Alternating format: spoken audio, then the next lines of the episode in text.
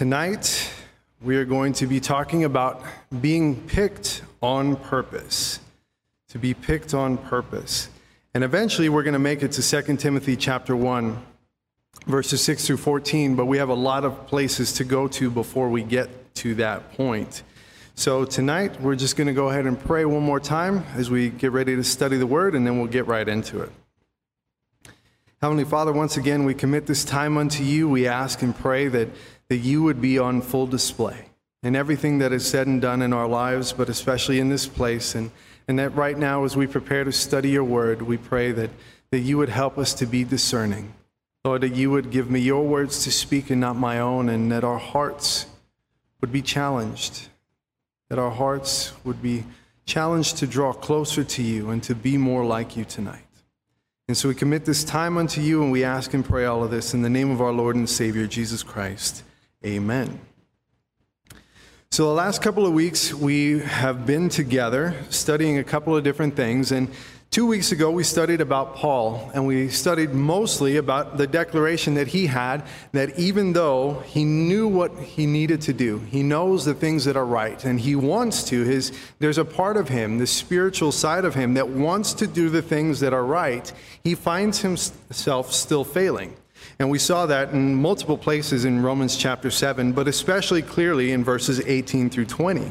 It says, "For I know that in me, that is in my flesh, nothing good dwells. For to will is present with me, but how to perform what is good I do not find. For the good that I will to do I do not do, but the evil I will not to do, that I practice. Now if I do what I will not to do, it is no longer I who do it, but sin that dwells in me." And so we talked about the fact that there is this battle that is raging constantly within each one of us. That it's this battle that we... until we became children of God, we didn't even realize was taking place, and so we really weren't even engaged in. It was something that the flesh was constantly winning that battle. But now that we're children of God, now that there has been this transformation, there's been this change in us, now there's a battle. There's this battle that's taking place, and it's between the flesh and the spirit, so much so that even when we fail, there should have been a battle taking place. We knew what we should have done. We wanted to do what was right, but we just, for whatever reason, couldn't get it accomplished. And so that led us to Galatians chapter five, verses sixteen through eighteen, when we were reminded that we are still imperfect and we still need a lot of help to fight the battle, but we can walk in the Spirit. He says, "I say then, walk in the Spirit, and you shall not fulfill the lust of the flesh." So it's this battle of the Spirit against the flesh, and what we have to do is to give ourselves over to the leading and guiding of the Holy Spirit, to walk in the Spirit so that we don't fulfill the lust of the flesh. "For the flesh lusts against the Spirit, and the Spirit against the flesh, and these are contrary to one another, so that you do not do the things that you wish. But if you are led by the Spirit, you are not under the law."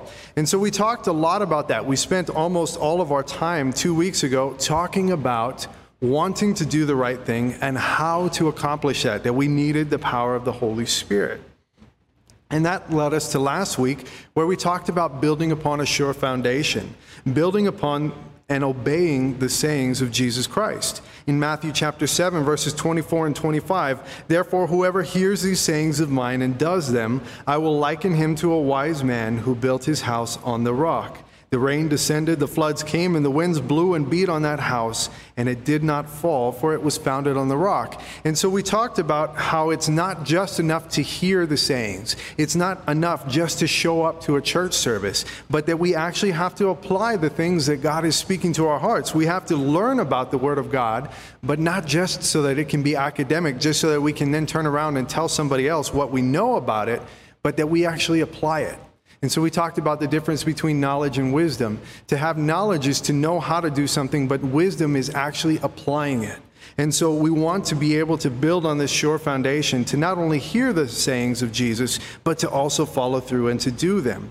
And in order to do that, we talked about needing to put on the Lord Jesus Christ and to be filled with the Spirit. Romans chapter thirteen, verses thirteen and fourteen, "Let us walk properly as in the day, not in revelry and drunkenness, not in lewdness and lust, not in strife and envy, but instead," in contrast to all of those things, in contrast to letting the flesh run wild, he says, "Put on the Lord Jesus Christ and make no provision for the flesh to fulfill its lusts." And something that, that we're going to begin to start laying the groundwork for tonight starts right there, to make no provision for the flesh to fulfill its lusts. There are times that we make provision. There are times that we allow things to remain in our lives that keep us from the things that God wants to do in us and through us.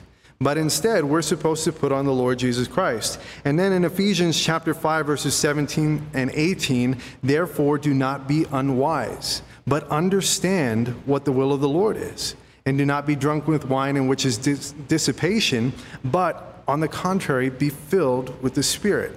And we've talked before about what that actually means. That means constantly and continually that we are poured out, that we're emptied out, that we are tested, that we're tried, and that we require being refilled. And the verb there, the usage there, is that it's a continual refilling of the Holy Spirit.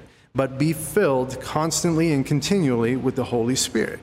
So now that we've gotten through all of that stuff, tonight, we're going to look at our responsibilities. Now that we understand that we are called, that we've been chosen for a purpose, now we're going to talk about what some of those purposes are as we're walking in the Spirit and obeying the commands of Jesus.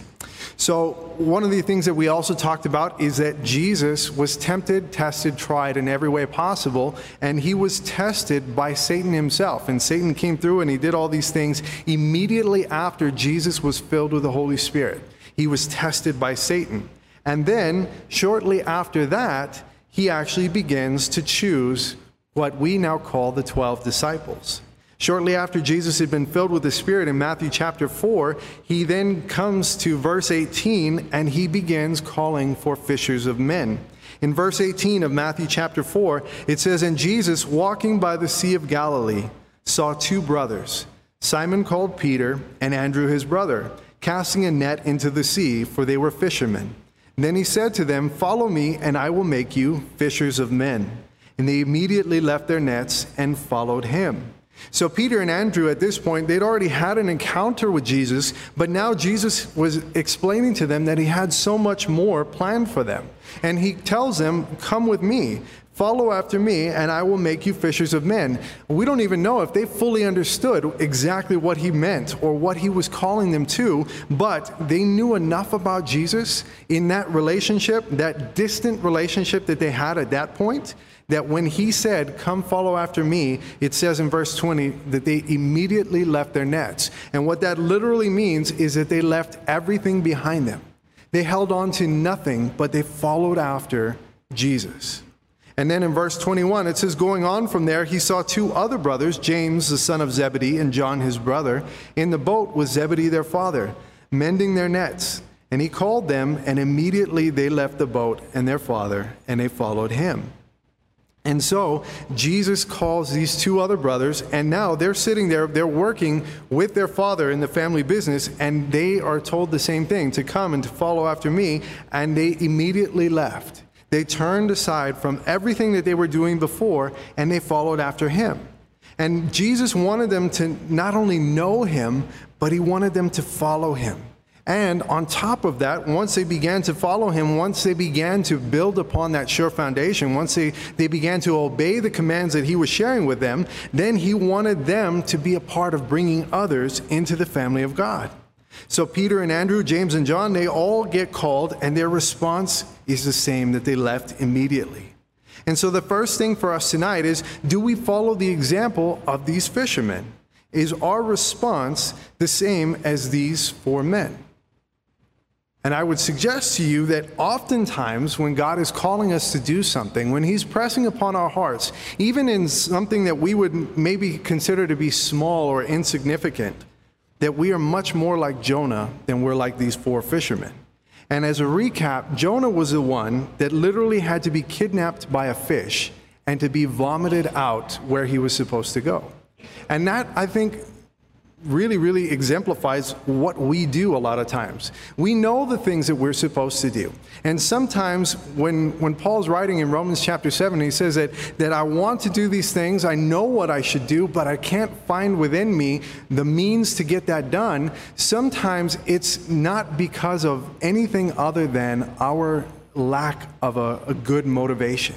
that we instead want to go in the other direction, and we start looking for excuses. We make reasons why this isn't actually what God meant for us. This isn't actually what God meant for me. God and I have an understanding. We have this relationship. I show up to church, He forgives my sins, and then I go back and I do whatever I was doing before. Or I show up to church, I spend time in His Word, I study, and I, I have a relationship with Him, I pray, but God understands that I'm a busy person and I don't have time to go out and to minister to other people.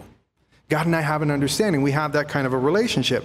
But the reality is that nobody really has that kind of a relationship with God, because as we're going to see in just a moment, God has called all of us, if we are His children, to some very, very specific things.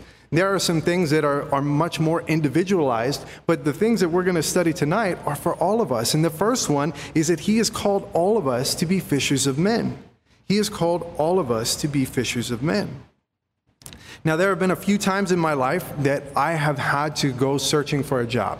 And I'm sure I'm not the only one. I, I think most of us in our lifetimes have done that at least once or twice. And nowadays, it, it's easier in some ways, but it's more difficult. It's easier because there are so many job opportunities at the click of a, of a button on the computer. But at the same time, there are so many that you go through. And I have found myself having to go through job after job after job, looking through all the qualifications, looking through the benefits, looking through how much money I would make, looking through the hours, looking through how, how difficult it would be to start, how difficult it would be to advance. And so I would go through, and it was so hard because it seemed like everything I wanted to do didn't pay enough to cover all of my expenses to support my family. Or maybe the money was good enough, but for whatever reason I didn't meet the education requirements. Or maybe both of those things were good, and they, had, they paid well, they had amazing benefits, and I had all the educational requirements, but then they would have that, that dumb, annoying little thing at the bottom that said you needed to have prior experience in the field. Well, I'm trying to get into the field, that's why I need the experience. But you're telling me I need to have experience, but nobody wants to give me experience because I need to have prior experience in order to get the job. And so I would go through, and it was so frustrating because I knew that if they would only take a shot on me, that I could have knocked the job out of the park. That I would have been the perfect fit, that they would have been happy, I would have been happy, we're all winners. But I couldn't get in the door. And, and that, to me, is what it's like with this calling that we have with Jesus Christ. We search so much in our lives for something that's going to fulfill us, that's going to meet all of our needs, that, that we're qualified for, that we have enough experience to do, something that we can do, that, that we can take right now in this moment, and that is going to fulfill our lives. And that's really what we're looking for all the time. In everything that we do, everything that we choose to do, there is some sort of a fulfillment that we are trying to achieve. You know, whether it's going to work and you say, well, my job's not fulfilling. Well, you're still going, and the reason is that it fulfills a need. Maybe that need is just money. It's a, something that, that can hold you over till the next job. But whatever it is, we are trying to fulfill a need. We're trying to meet a need. And this relationship with Jesus Christ, and then on top of that, this calling beyond just the initial relationship with Jesus, is like that perfect job opportunity, that perfect job posting that has all of these amazing benefits, opportunities for advancement. The pay is great. There are no min- minimum qualifications. But the most important thing is that there's no experience required. And you go through and you look at the twelve men that Jesus chose, and I've shared this before. If I could have started any kind of an organization, any kind of athletic team, any kind of anything, probably none of those twelve guys would have made it. None of them would have been on my short list or long list. They wouldn't even have made a list. I mean, you look at these guys, and Jesus picked them specifically, but none of these guys were standouts. None of these guys were exceptional at anything except sinning and maybe fishing. But even that, Jesus had never been a fisherman, and He showed them up in one night. So they weren't amazing at anything, but these are the guys that Jesus chose. And I think that that is an encouragement for us, and I think that Jesus did that for a number of different reasons, but one of them was so that we would be able to see ourselves, so that we could recognize that Jesus wants us, that we are just as imperfect as they were, but Jesus did so much in them, and He did so much through them. That by the end, in Matthew chapter twenty-eight, verses seventeen through twenty, these are the guys that he's speaking to when he says, when they saw him, they worshiped him, but some doubted.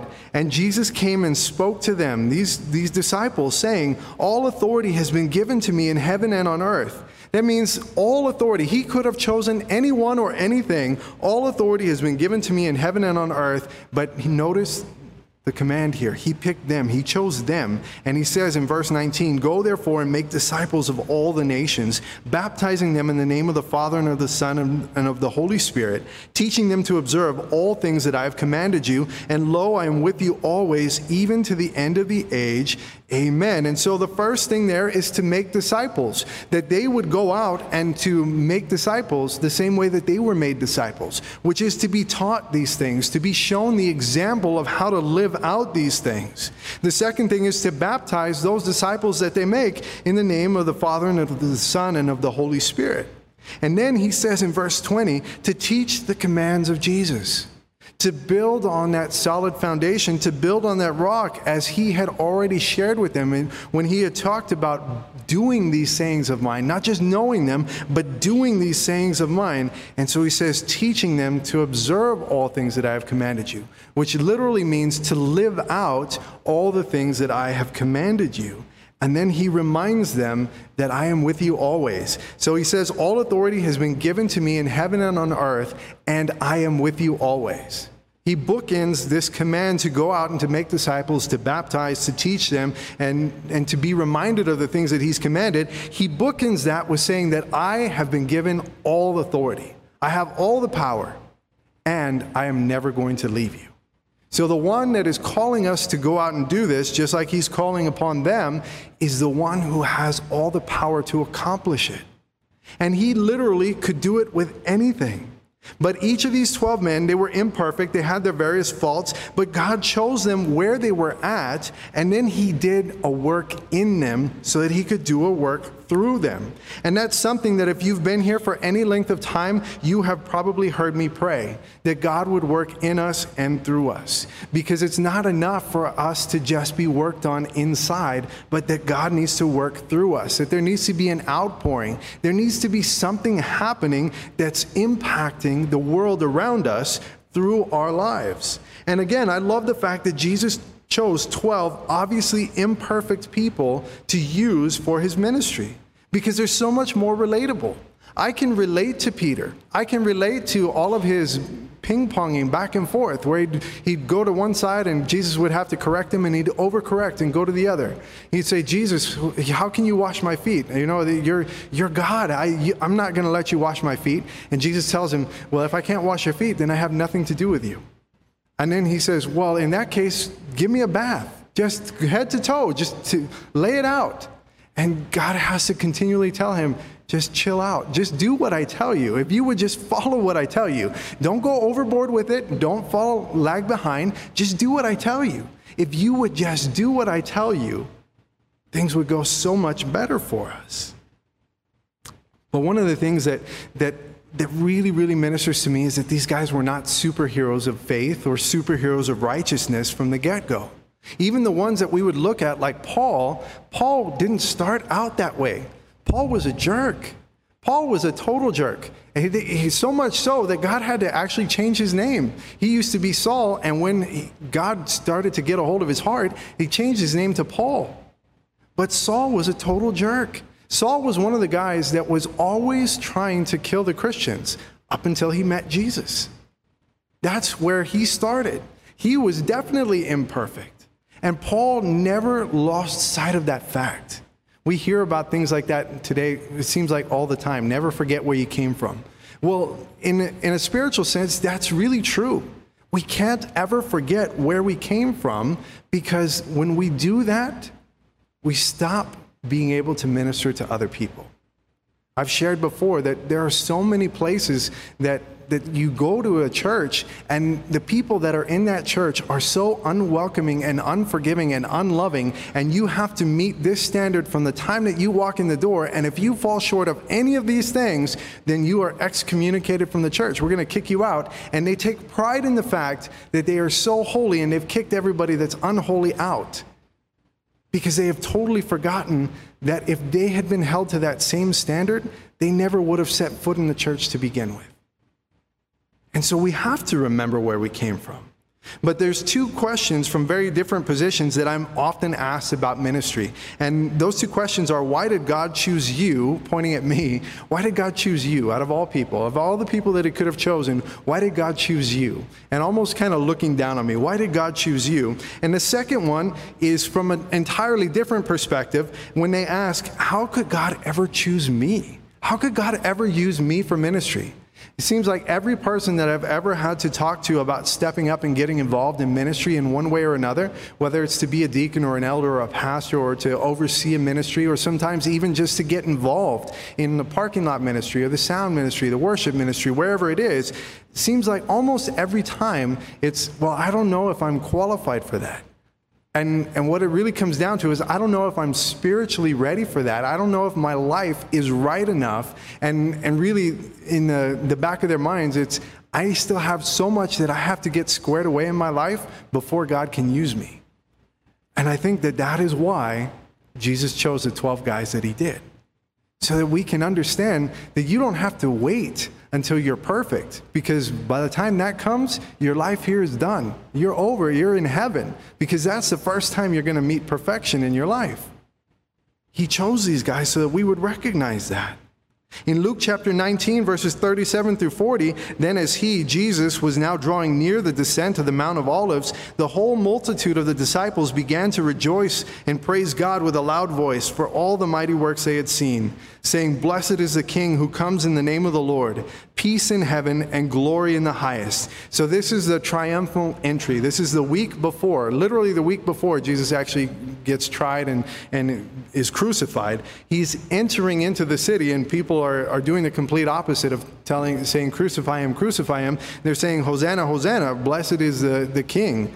Blessed is the King who comes in the name of the Lord." And so you get to verse thirty-nine, and some of the Pharisees called to him from the crowd, "Teacher, rebuke your disciples," basically telling them, Jesus, you know that this is not who you are, so you need to rebuke them and tell them to stop this. But Jesus answered in verse forty, and he said to them, "I tell you that if these people should keep silent, even the stones would immediately cry out." The stones would immediately cry out. Again, all authority has been given to Jesus on heaven and in, in heaven and on earth. So he has all the authority, he has all the power, so that even if he chose to, he wouldn't have to use any human being. He could use the stones, and they would worship him.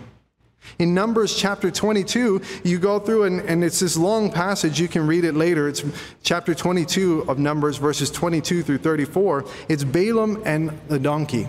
And this is one of the stories that if you grew up in church or your kids have grown up in church and you see the flannel boards and all this stuff, this has been always one of the kids' favorite stories, because there's a donkey that actually talks back to the man that's riding on him.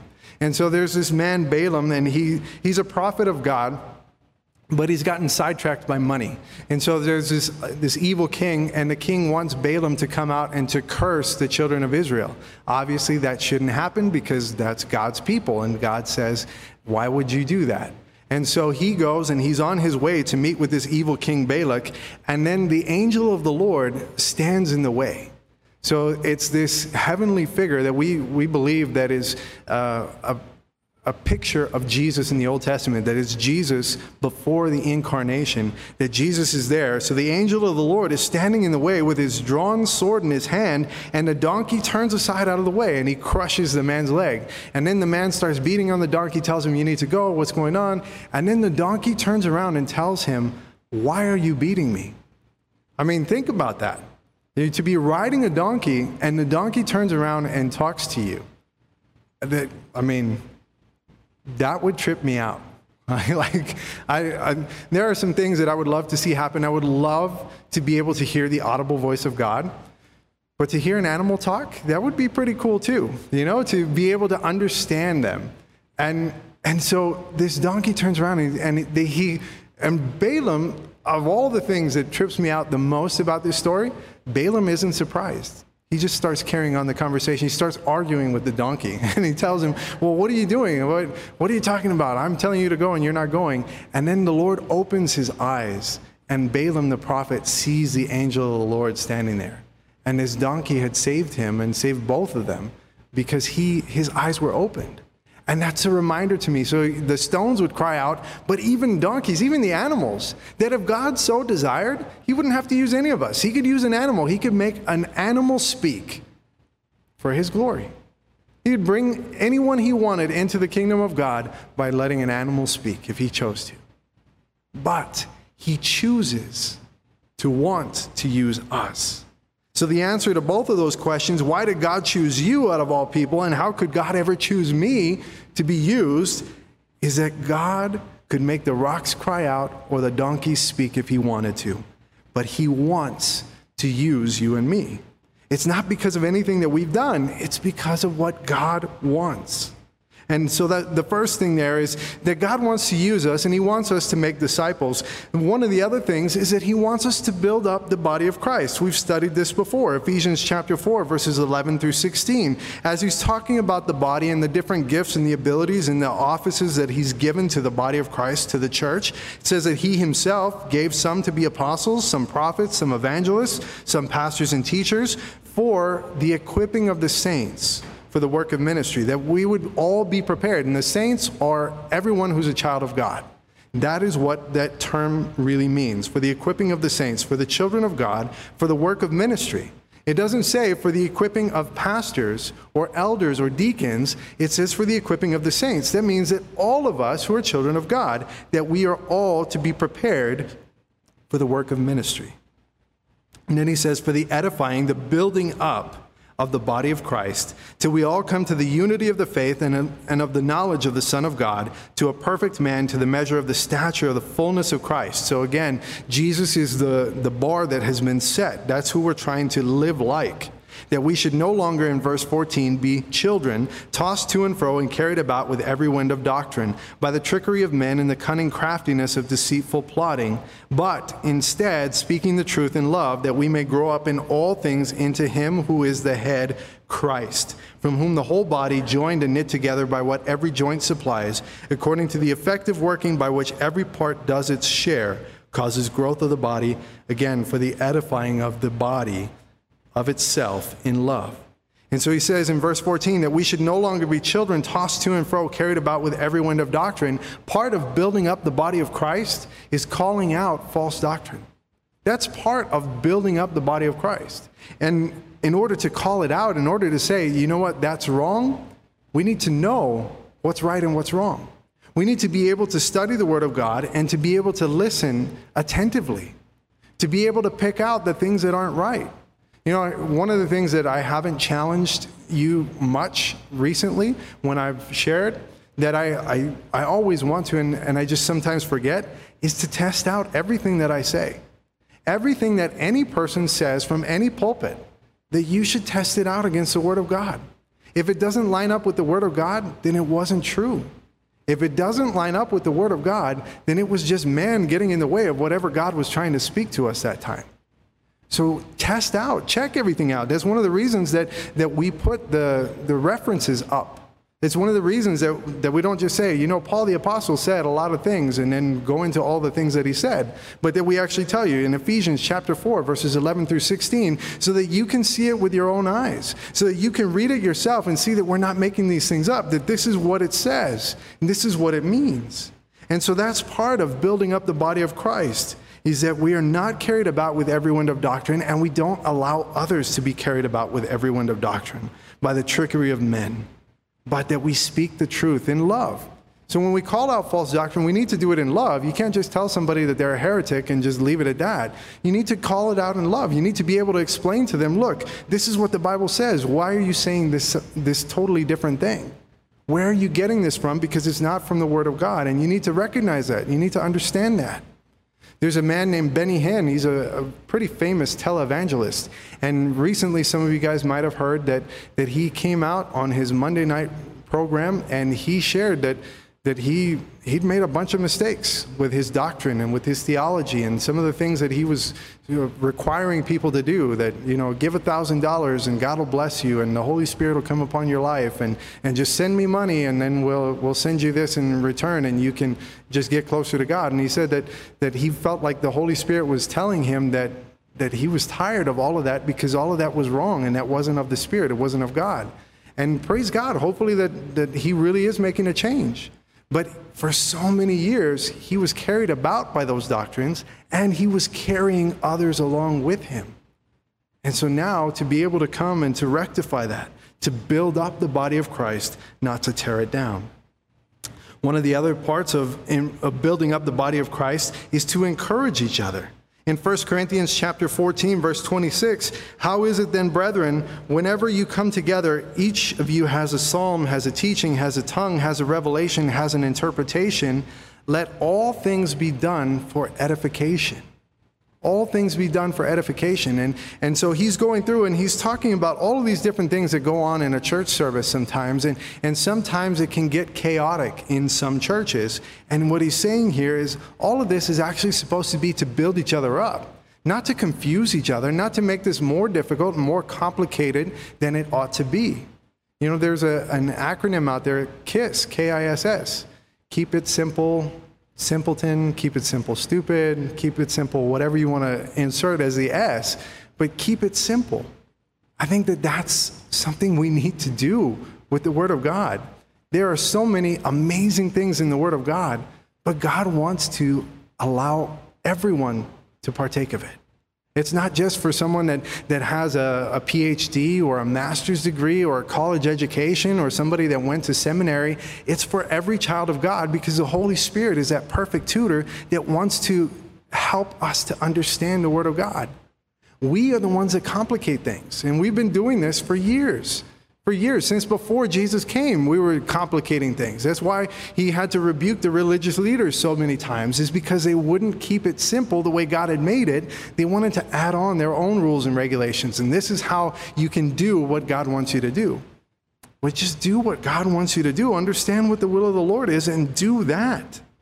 We're also called to bear with one another. In Romans fifteen, verses one and two, we then who are strong ought to bear with the scruples of the weak, the, the shortcomings, the frailties, the, the challenges of the weak. We who are strong ought to bear with, and not to please ourselves. Let each of us please his neighbor for his good, leading to edification. Again, it's the building up, the edification, the, the growth of each other. That we who are strong, if we feel like we're strong and we really know this, instead of just lording it over people and saying, I'm really good at this and I really know how to do this, we need to be able to share those things with other people. You know, and it's it's everything in your life. It's not just a, a spiritual application. That's a, a very, very practical application. I think one of the, the greatest growths in my life as a musician is when I decided to stop hoarding all of the things that I had learned, even though I, I don't know a, a ton of amazing things, but the things that I know, instead of trying to hold on to that so that I could, you know, save my place or whatever, to be able to turn around and to share that with other people, to teach other people how to play, to teach other people how to do the things that I do, to make them better. You know, that, that I think when I started to learn that, it changed so much about being even just a musician, because now not only was I building other people up, but in turn, now people that I was sharing with were willing to share with me. And so there, there, I might know this thing, and I shared it with this person, and they know how to do something that I didn't, and they turned around and they showed me. And it's this constant growth. As iron sharpens iron, that we are constantly building up one another. We're also called to bear the burdens of one another. In Galatians chapter six, verses one and two, brethren, if a man is overtaken in any trespass, if any trespass, if you have done any kind of wrong, you who are spiritual, restore such a one. Again, not to lord it over them and say, yeah, you blew it and I didn't, but to be able to say, look, you messed up. Let's get you back doing the things that are right. Let's get you back into where you ought to be, to be restored. Considering yourself, lest you also be tempted, to be aware that there is no sin known to man that any of us is incapable of committing. I mean, stop and think about that. There is not a single sin. There are things that, that you might look at and you say, oh, well, I could never do that. That's just despicable and horrible and gross and awful, and, and I would never. Peter said the same thing. Lord, I'll never deny you. Never deny you. And then three times that day. No, the preachers talk about it a lot, at least preachers that I've heard, is that the story of the, this this little old lady coming to speak to this preacher and and and being reminded as this prison gang is walking by that there go I, but by the grace of God. And what that means is I'm no better than them. I am no better than the worst person on the earth, however you want to measure that, that out. Whoever's the worst sinner, whoever's done the most terrible things, hurt the most people, I am no better than them, except by the grace of God. It is only because of God's good blessings that I am different than that person. So there isn't a single sin that I'm incapable of committing. No matter how despicable I might think it is, in this moment, in that moment, I'm capable of anything. All of us are. Again, it comes back to that battle between the flesh and the spirit. So we're to bear with one another, considering ourselves, lest we're also tempted, to bear one another's burdens in verse two of Galatians chapter six, and so fulfill the law of Christ. And then, of course, the last one that I wanted to share with you is to bring glory and honor to the Father in heaven. In Matthew chapter five, verses fourteen through sixteen, he says that you are the light of the world. He's speaking to those who are, are children of God. You are the light of the world. A city that is set on a hill cannot be hidden, nor do they light a lamp and put it under a basket, but on a lampstand, and it gives light to all who are in the house. Let your light so shine before men that they may see your good works and glorify your Father in heaven. We're not doing the good works so that people would say, wow, you're so amazing and you did such a great job and you're so close to God and you're so righteous and holy and one day I hope I can be like you. We're not doing it for that. And if people are telling you that, you need to stop them and you need to redirect all of that, because it's there go I, but by the grace of God. I'm a wretch. You're a wretch. It's only the grace of God that makes a difference. It's the grace of God that makes a difference. And so all of that leads us to this last thing, which is where, where we were going to start, is Second Timothy chapter one, verses six through fourteen. Paul's writing to Timothy, and this is the second letter that he's written to him. And this is towards the end of Paul's life. And he's writing this letter to Timothy. And he says, therefore, I remind you to stir up the gift of God which is in you through the laying on of my hands. For God has not given us a spirit of fear, but of power and of love and of a sound mind. Therefore, do not be ashamed of the testimony of our Lord, nor of me, his prisoner, but share with me in the sufferings for the gospel according to the power of God, who has saved us and called us with a holy calling, not according to our works, but according to his own purpose and grace, which was given to us in Christ Jesus before time began, but has now been revealed by the appearing of our Savior, Jesus Christ, who has abolished death and brought life and immortality to light through the gospel, to which I was appointed a preacher, an apostle, and a teacher of the Gentiles. For this reason I also suffer these things. Nevertheless, I am not ashamed, for I know whom I have believed, and am persuaded that he is able to keep what I have committed to him until that day. Hold fast the pattern of sound words which you have heard from me, in faith and love which are in Christ Jesus. That good thing which was committed to you, keep by the Holy Spirit who dwells in us. And so he he starts here by telling him to stir up the gift of God which is in you. Now, something that that began to, to stir in my heart as I was reading about stirring up the gift of God is the, the times that I get caught looking at other people's lives. And I, I don't know that I would be the only one that does it, but there are times that I get caught up looking around at the blessings of other people. Not necessarily in a covetous or, or a, uh, an envious way, but just looking around and seeing the blessings and the gifts and the abilities and, and sometimes even the resources that people have been blessed with. And I find myself wondering why they don't do more with all that they've been given. And, and I'm not going to ask you to raise your hands, but, but how many of you ever feel that? How many of you have ever looked around and thought, man, what a waste, what a waste? You know, I, there, are, there are times that, that I, I find myself thinking that. And one of the, the really challenging questions when we get to that place is how often do we ask that question of ourselves? How often do we take stock of all the things that we've been given and actively evaluate what we're doing? Are we wasting time? Are we wasting resources? Are we wasting abilities and talents and gifts? Are we wasting the things that God has given to us for the purposes that He's called us to? You know, and, and that, I think, is where it starts there when he says, I remind you to stir up the gift of God. What he's telling him is, hey, look, don't waste this.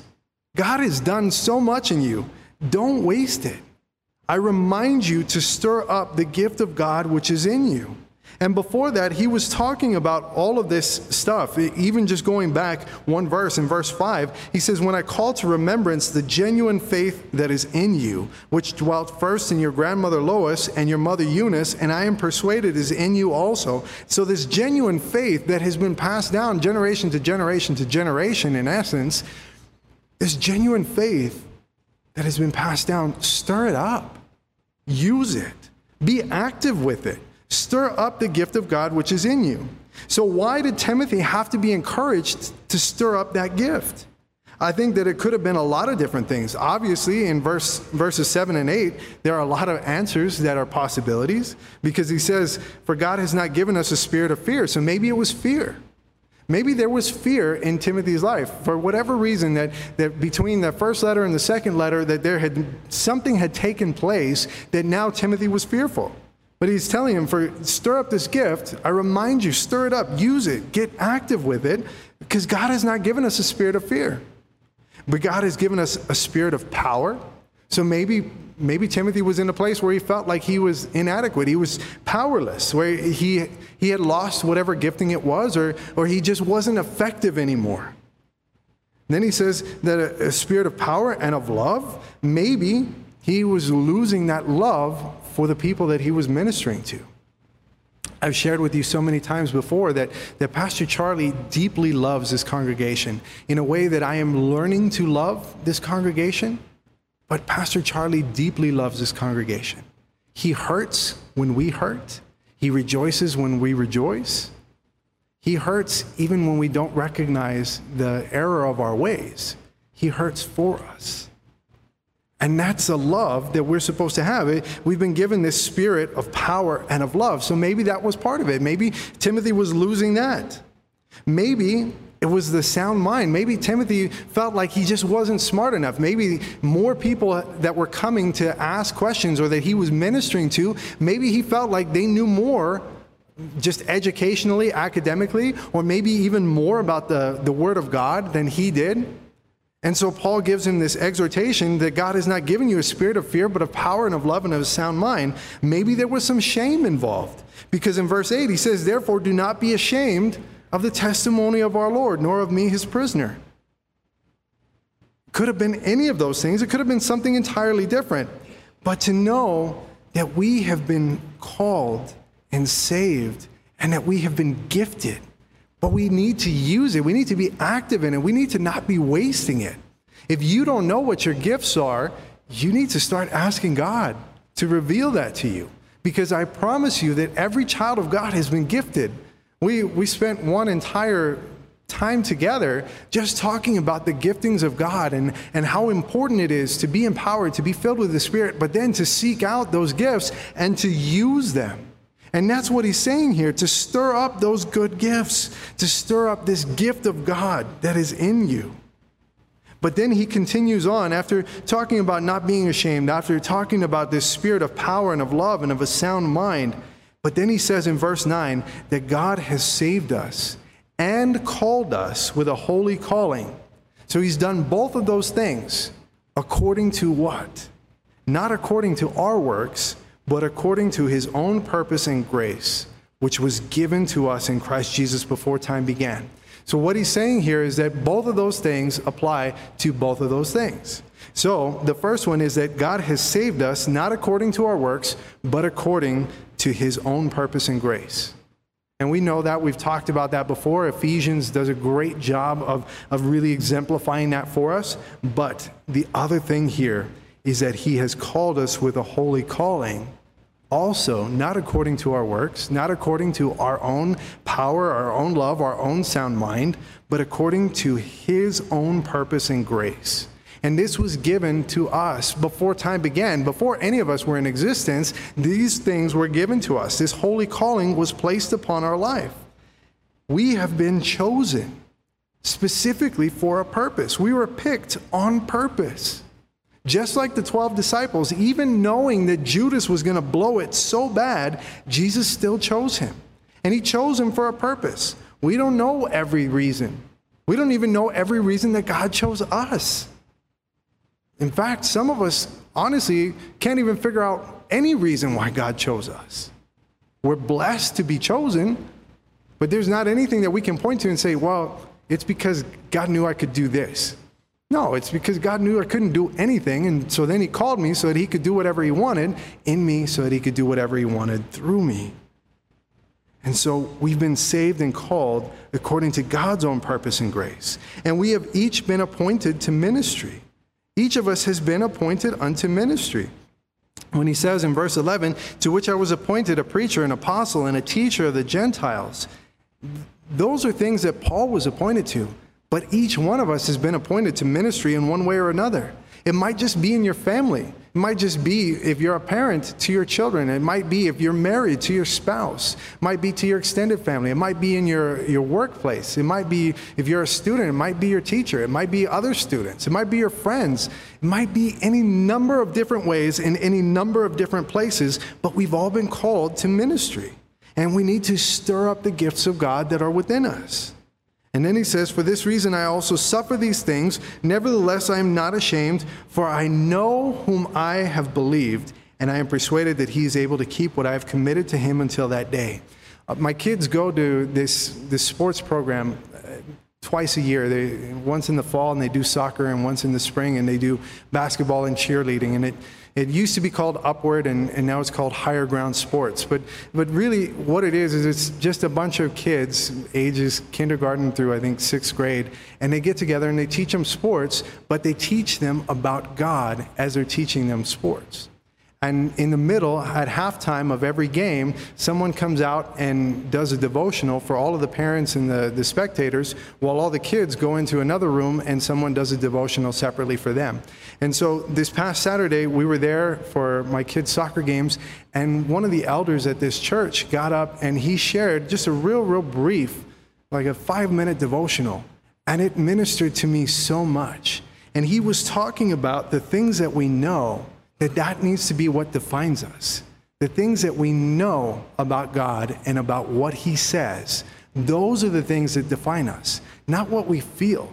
You know, he shared this story about that literally had happened the day before. It was a Saturday, and Friday afternoon he had gotten this message. He had been applying to the seminary. He'd been working as a baker for twenty years, wanted to go to seminary. All these doors had opened up. He'd been talking to this seminary. I believe it was Biola in Los Angeles, very prestigious, you know, hard to get in, all this stuff. He'd been going back and forth with the admissions office, and, and everything was looking great. And now all he, it was just hoops, just little hoops to jump through, and it was just a formality. And then Friday afternoon, he gets his phone call, and something had popped up on a background check or something, and they weren't going to accept him. And not only were they not going to accept him then, they would never accept him. And it just, it was like earth-shattering for him. This is what he had been really, really driving towards and working towards. And he said that in that moment, he didn't feel all of the things, all the warm fuzzies about being a Christian. He didn't feel all the warm fuzzies about all the spiritual blessings in heavenly places that Paul writes about in Ephesians chapter one. He felt far from it. He felt so much just anxiety, so much just pain, so much grief. And, and, and this was just something like that. But think about losing a loved one. Think about having to go through a, a debilitating disease. Think about any number of different things that happen in our lives. In that moment, what do we feel? I can almost guarantee you that what we feel is so different than what we know. Because what we know is that God is in control, right? I mean, that's what the Word of God says in multiple places. Even tonight as we studied, for Jesus says that he has been given all power and authority in heaven and on earth, all of it. Not some of it, not most of it, not just the things that he wants, all of it. That, that's what that means, is that he's in total control. He is in complete control. But in the midst of that, we don't feel like God's in control all the time, do we? We want to believe it, but we don't always feel it. And feelings are deceptive a lot of times. We need to fall back on what we know, not what we feel. I feel like this should be different. Well, your feelings don't matter in that equation. God is so much less concerned with our feelings than he is with our eternity. God would so much rather, just like any other parent, I mean, I, I have kids and I feel the same way. I would so much rather punish my children to help them hurt their feelings in that moment, to help protect them for the future. I would so much rather go through that. Not because I want to see them hurt, not because I want to hurt their feelings, not because I want them to feel anything negative or sad or, or awful, but because there's a greater good there.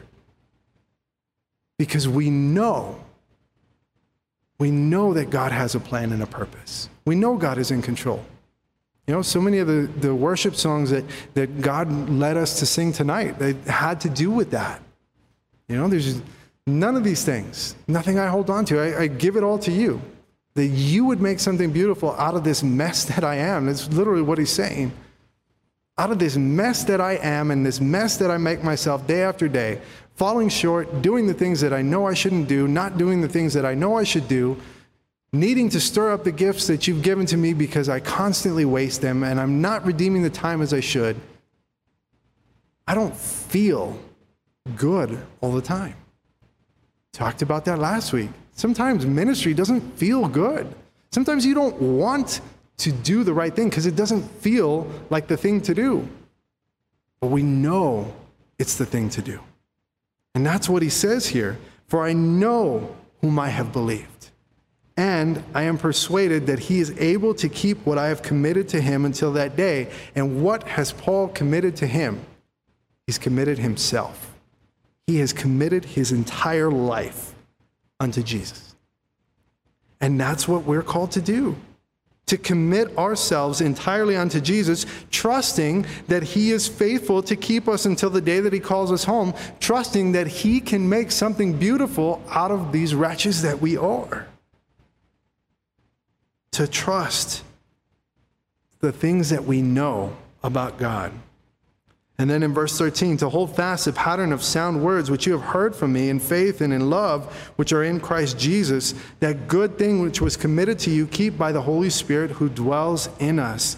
To hold fast to it, to hold on to it with everything that you are. Hold fast the things that you know, the things that you have been taught, the things that you read about Jesus, about the Father, about the Holy Spirit, the things that you know from the Word of God, that you know beyond a shadow of a doubt, because hopefully that's where it starts, is that we believe that this is the Word of God. And if it is the Word of God, then every word of it is true. And these are the things that we know.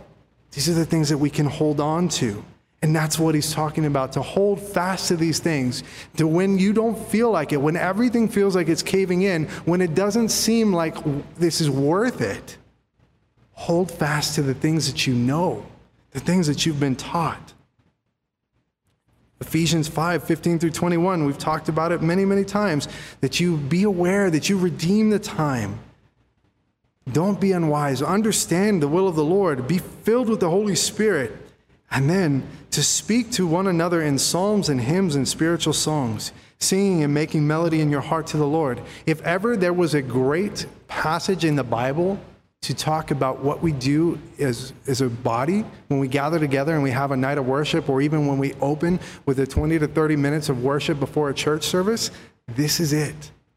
He says, speaking to one another in verse nineteen of Ephesians five, in the psalms and hymns and spiritual songs, singing and making melody in your heart to the Lord.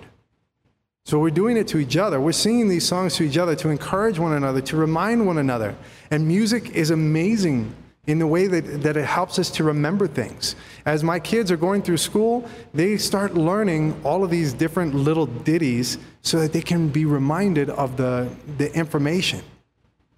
And that's, that's what worship songs are about. It's, it's to give the glory and the honor to the Lord, but also so that we would be able to be reminded of that. Again, I'm not going to ask you to raise your hands, but, but how many of you go home after a church service and have a, just a chorus stuck in your head? Like, there are times that, that it might not even be a song that we sang. For whatever reason, there was a word or a phrase or something that, that somebody said, and it jogs my memory, and I hear that song in my head, and I just cannot get it out of my head. And I find myself humming it, singing it, without even realizing it. And it, that's why we here try to choose songs that are scripturally, doctrinally solid, so that as we're singing these things, we're reminded of scriptural truths. We're reminded of the things that we should already know. Not some weird, crazy thing, but things that we know because they're from the Word of God. And that's a beautiful thing, to speak to one another in psalms and hymns and spiritual songs, to sing and make melody in your heart to the Lord, and then to give thanks always for all things to God the Father. Are we thankful for the gifts that we've been given? We, again, all the spiritual gifts in heavenly places, but in the here and the now, in the moment, everything that God has blessed us with. Your, your health, however good or bad that might be, your wealth, however high or low that might be, your family, however small or large that might be, the breath that you take, everything, the job that you have, the, the friends that you have, the life that you live, are you thankful for that? That's what he's saying, to give thanks always for all things. And then he says, submitting to one another in the fear of God. So are we doing these things? Are, are we building each other up? And are we being thankful to God for what he's given to us? Life is hard. Ministry is harder. But we're all called to it. We're called to both. But God has given us so much. And I'm going to hit these rapid fire, but, but God has given us so much. And these are just a couple of things that God has given to us. In Ephesians chapter one, verse three, talks about every spiritual blessing in the heavenly places. He says, "Blessed be the God and Father of our Lord Jesus Christ, who has blessed us with every spiritual blessing in the heavenly places in Christ." In John fourteen through fourteen, verse twenty-six, "But the Helper, the Holy Spirit, whom the Father will send in my name, he will teach you all things and bring to your remembrance all things that I said to you." We've been given the gift of his Holy Spirit. The very next verse in John fourteen twenty-seven, "Peace I leave with you. My peace I give to you. Not as the world gives do I give to you. Let not your heart be troubled, neither let it be afraid." And then in Philippians chapter four, verses six and seven, "Be anxious for nothing, but in everything by prayer and supplication with thanksgiving, let your requests be made known to God, and the peace of God, which surpasses all understanding, will guard your hearts and minds through Christ Jesus." We've been granted his perfect peace, his perfect, complete peace. In Hebrews chapter thirteen, verses five through six, he's promised never to leave us or forsake us. It says, "Let your conduct be without covetousness. Be content with such things as you have." Again, be thankful. There's a common recurring theme, even through all of these things, as he's, as the, the writers of all of these different passages are reminding us of what we've been given, they're also saying, be content and be thankful. But he says, "Be content with such things as you have, for he himself has said," speaking of Jesus, "I will never leave you nor forsake you." So we may boldly say, "The Lord is my helper." The Lord is my helper. It's a very personal thing. The Lord is my helper. I will not fear. What can man do to me? Again, God is in control. And then the last one, he's promised us an eternal inheritance. In First Peter chapter one, verses three through five, "Blessed be the God and Father of our Lord Jesus Christ, who according to his abundant mercy has begotten us again to a living hope." He's given us a living hope through the resurrection of Jesus Christ from the dead, to an inheritance incorruptible and undefiled. That means nobody can take it away. Nobody can mess it up. Nobody can take the luster off of it. This is a perfect inheritance. It's something that does not fade away, and it's reserved in heaven for you, who are kept by the power of God through faith for salvation, ready to be revealed in the last time. So we have this inheritance, and we're also kept by the power of God. That's a gift. And then in Colossians three twenty-three through twenty-four, "Whatever you do, do it heartily, as to the Lord and not to men, knowing," again, the things that we know, not just the things that we feel, "knowing that from the Lord you will receive the reward of the inheritance. You serve the Lord Christ." Knowing all of these things, how can we not be thankful? And as we're thankful, how can we not be faithful as a way of showing our thanksgiving? And that leads us to this last section that I want to leave you with tonight, which is Acts twenty, verses seventeen through twenty-four. It says, "From Miletus he sent to Ephesus and called for the elders of the church. And when they had come to him, he said to them," this is Paul speaking, "You know from the first day that I came to Asia in what manner I always lived among you, serving the Lord with all humility, with many tears and trials which happened to me by the plotting of the Jews. How I kept back nothing that was helpful, but proclaimed it to you and taught you publicly and from house to house, testifying to Jews and also to Greeks, repentance toward God and faith toward our Lord Jesus Christ." So he shared with everybody, everywhere that he went. He's done it with humility. He's done it for the Lord. He hasn't done it so that people would proclaim his glory, but that they would give glory to God. And he's done it privately. He's done it publicly, from house to house. He's done it in synagogues. He's spoken to Jews. He's spoken to Greeks. And the message has been the same: repentance toward God and faith toward our Lord Jesus Christ. And then in verse twenty-two, "And see, now I go bound in the Spirit to Jerusalem, not knowing the things that will happen to me there, except that the Holy Spirit testifies in every city, saying that chains and tribulations await me." So even now, he knows that he's going to go suffer, but he knows that the Holy Spirit is, is leading him to do this. And then he says in verse twenty-four, "But none of these things move me, nor do I count my life dear to myself, so that I may finish my race with joy and the ministry which I received from the Lord Jesus to testify to the gospel of the grace of God." And I know that there are people that, that really don't like other translations of the Bible, but the New Living Translation, just this last verse, Acts twenty, twenty-four, I think gives you a, a great perspective on it. He says, "But my life is worth nothing to me unless I use it for finishing the work assigned to me by the Lord Jesus, the work of telling others the good news about the wonderful grace of God." My life is worth nothing to me unless I use it for finishing the work assigned by the Lord Jesus. And I pray that that would be our attitude, that my life is worth nothing to me unless I use it for finishing the work assigned me by the Lord Jesus. And that work is telling others the good news about the wonderful grace of God. Amen.